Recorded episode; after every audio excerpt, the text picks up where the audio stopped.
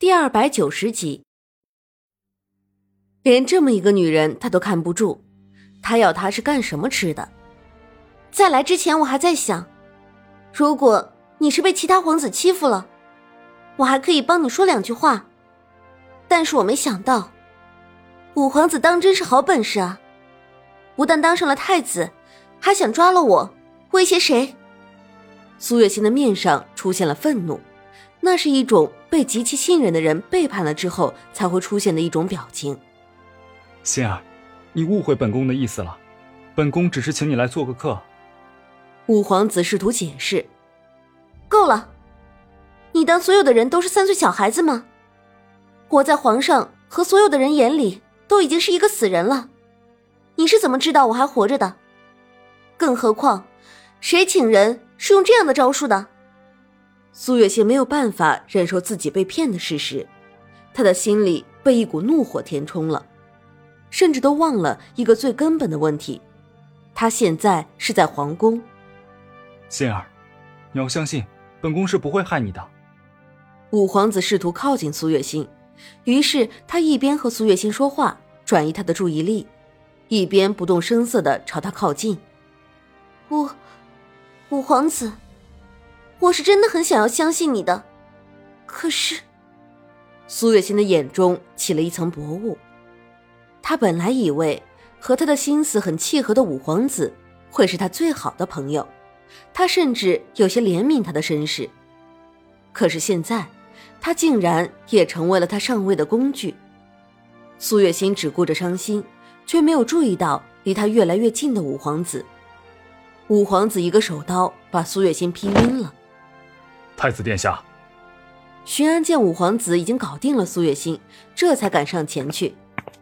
连一个女人都看不住，你到底还能做什么？看好她，不要再让她出现在这里了。五皇子抱起苏月心，把她交给了巡安。巡安沉默着没有说话，他只是默默地把苏月心带了回去。说实话，五皇子现在变得连他这个贴身的侍卫都不是很了解他了。五皇子在他的心里是主子，无论做什么他都必须要听从五皇子的安排，所以哪怕他觉得这样做对苏月心来说不公平，他也不会让苏月心再去前面的大殿。巡安，你真是一个古板的人，你以为你这样做就算是帮了五皇子吗？我告诉你，不可能，庆王府的人是不会帮五皇子的。苏月心大声地喊着，对着3米之外的巡安撒泼。巡安秉承着木头人的思想，不动也不说话。苏月心整整喊了有20分钟，巡安都没有丝毫的反应，苏月心都快被气死了，她从来都没有见过像巡安这样古板的人。巡安，你想过没有，如果被庆王府的人找到这里来，他们是不会放过五皇子的。苏月心冷静下来，声音也平静了下来。庆王妃，您还是乖乖地待在这里吧，太子殿下说话从来都是说一不二的，他要的人，属下也没有办法自作主张地把人放走。巡安终于是开了口。你……苏月心觉得自己和巡安的思想完全就不在同一条线上，根本就是没有办法沟通嘛。苏月心为了防止自己被气死，便闭上了嘴巴。她肚子上的伤口已经在隐隐作痛了，包括手上的伤口，她的手已经疼得没有办法抬起来了。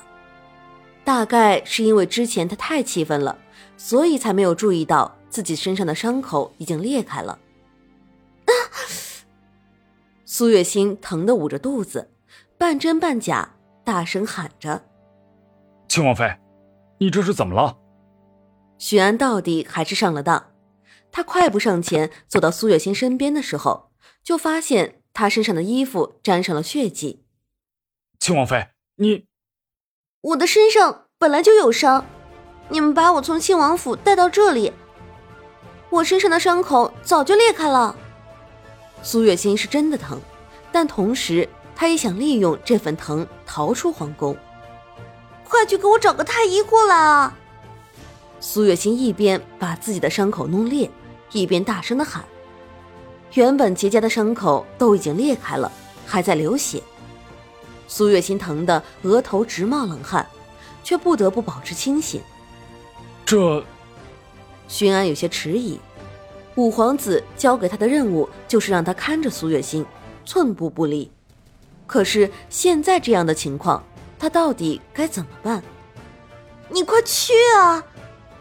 苏月心这一次是真的不行了，接连的失血让他的身体变得十分的虚弱，他现在要是再不止血，就跑不掉了。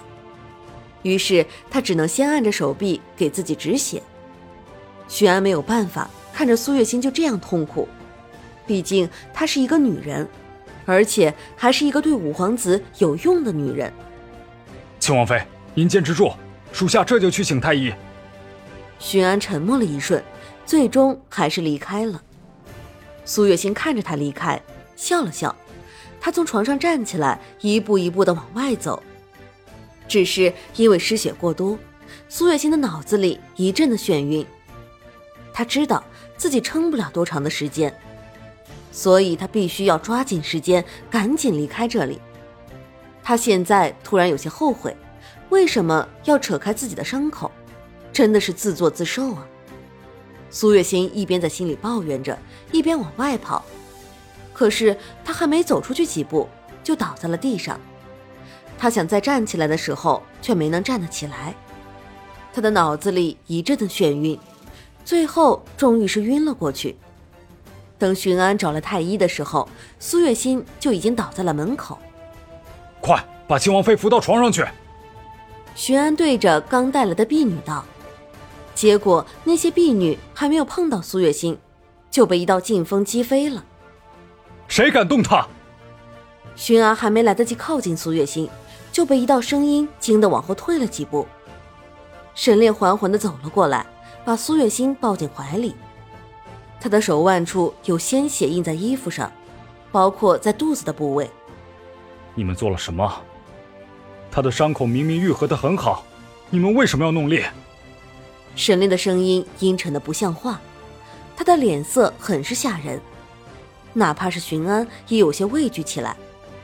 亲王，我们并没有对王妃做什么。巡安试图解释。够了，本王的女人也是你们能够动的。去告诉那位太子，本王和他的账要慢慢的算。沈炼抱着苏月心使用轻功，不过一瞬就没了踪影。亲王！